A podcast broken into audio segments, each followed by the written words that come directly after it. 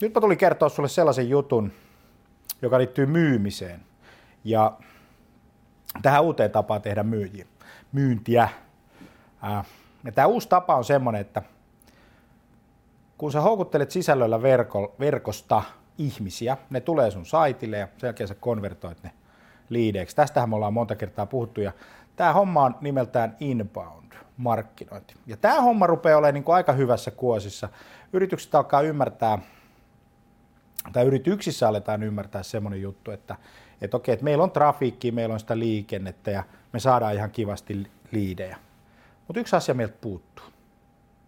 Ja se on se, että isossa mittakaavassa niin me ei saada kauppoja tarpeeksi nopeasti. Ja tämä johtuu oikeastaan siitä, että tai se ei toimi tarpeeksi nopeasti tai tarpeeksi hyvin. Siis kaikki toimii siihen asti hyvin. Sulla on trafiikki, sulla on liidit, mutta sitten ne diilit, ne loistaa poissaololla. Tämä on niin kuin vallitseva yleinen käytäntö. No, tähän väliin tulee sitten tämä myyntitoiminta. Ja nyt se, mitä meidän pitäisi tehdä, meidän pitäisi sillä tavalla muuttaa sitä meidän myyntitoimintaa, että me oltaisiin siinä liidissä kiinni heti. Eikö niin? Heti kun verkosta tulee liidi, niin sun myyntiorganisaatio on valjastettu sitä varten, että pam, sä soitat sille. Niin kuin sekunneissa tai minuuteissa. Nyt on nimittäin sillä tavalla, että mitä nopeammin sä saat sen kaverin kiinni, niin sen paremmat mahdollisuudet on kuljettaa häntä kohti sitä ostoprosessia ja tehdä sitä asiakkuus. Tämä on oikeasti totta.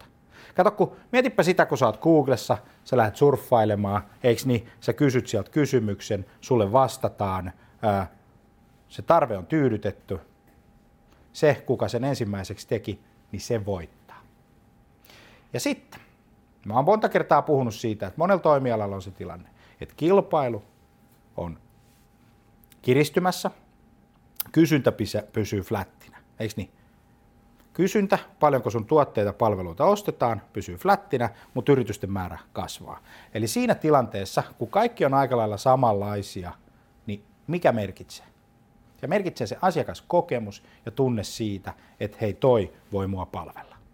Brändit, kaikki tämän tyyppiset ihan hyviä juttuja, mutta viime kädessä me tullaan siihen tilanteeseen, että kun tämä on ihmiselle ihmiselle olevaa tekemistä hyvinkin paljon, sekä kuluttaja- että B2B-puolella, mutta varsinkin B2B-puolella, niin se asiakaskokemus rupeaa merkitsee.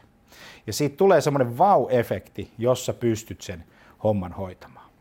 Seuraavassa videossa mä kerron sulle, että miten se homma tehdään ja mistä se kiikastaa, että näin ei tapahdu.